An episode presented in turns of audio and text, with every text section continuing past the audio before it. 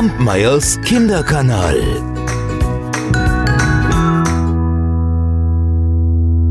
Heute erzähle ich euch ein indianisches Märchen.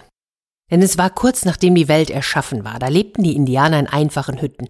Sie zogen im Land umher und suchten mühsam ihre Nahrung. Sie gingen hierhin und dorthin und schauten halt, wo sie etwas finden konnten.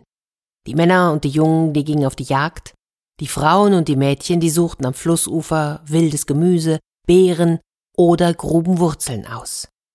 Und jetzt war Herbst. Noch gab es alles in Hülle und Fülle. Aber der Winter, der nahte, und der brachte Eis, Kälte und Schnee. Und wenn die Vorräte verbraucht waren, dann kamen Hunger und Tod für die Schwächsten. Zu jener Zeit ging eine alte Frau über das Land. Ihre Kleider waren abgerissen, voller Staub. Wohin sie auch kam, wurde sie davongejagt. Wir haben selbst nicht viel, der Winter steht vor der Tür, geh weiter. So wanderte die Frau umher, bis sie schließlich zu einem weiteren Lager kam.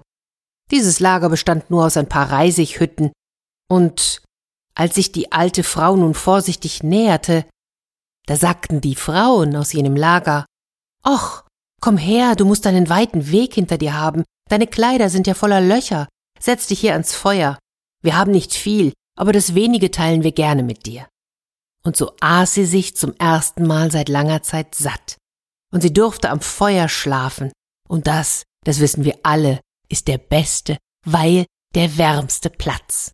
Früh am Morgen gingen die Männer und Jungen auf die Jagd und die Frauen und Mädchen zum Beeren und Kräuter sammeln. Die Kinder, die ließen sie zurück in der Obhut der alten Frau. Die alte Frau aber war die Maismutter selbst, die in dieser unscheinbaren Gestalt auf die Erde gekommen war, um sich um die Kinder zu kümmern. Als nun alle am Abend ins Lager zurückkehrten, da riefen die Kinder, die alte Frau hat für uns eine wunderbare Speise gemacht. Oh, so etwas Leckeres haben wir vorher nie gegessen. Naja, und da wollten die Erwachsenen auch von dieser wunderbaren Speise kosten. Und so geschah es. Und auch die Großen, die hatten noch nie so etwas Köstliches gegessen. Und so verging die Zeit. Der Winter kam, und niemand musste hungern, denn die alte Frau sorgte für alle. Da ging der Winter vorüber und der Frühling kam. Und da war mit einem Mal die alte Frau verschwunden. Und mit ihr die gute Speise. Wo ist sie denn nur? Ihre Beine sind doch alt und schwach, sie kann nicht weit sein. Kommt, wir wollen sie suchen. Aber niemand fand sie. Und besonders die Kinder vermissten sie. Und einer der Jungen, der dachte immerzu an sie und an diese köstliche Speise und obwohl er noch zu jung war, um ein Krieger zu sein, machte er sich auf, um die alte Frau zu suchen. Er ging über Berge und durch Täler, aber wohin er auch kam, niemand hatte sie gesehen. Im Frühling war er aufgebrochen, der Sommer nahte, und er ging vorüber, und da saß er eines Abends ganz allein an einem Fluss und schaute ins Feuer. Er war müde, er war erschöpft und niedergeschlagen.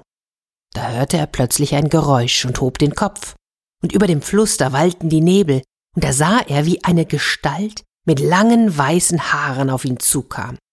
Da bekam er Angst, denn er dachte, es sei ein Geist.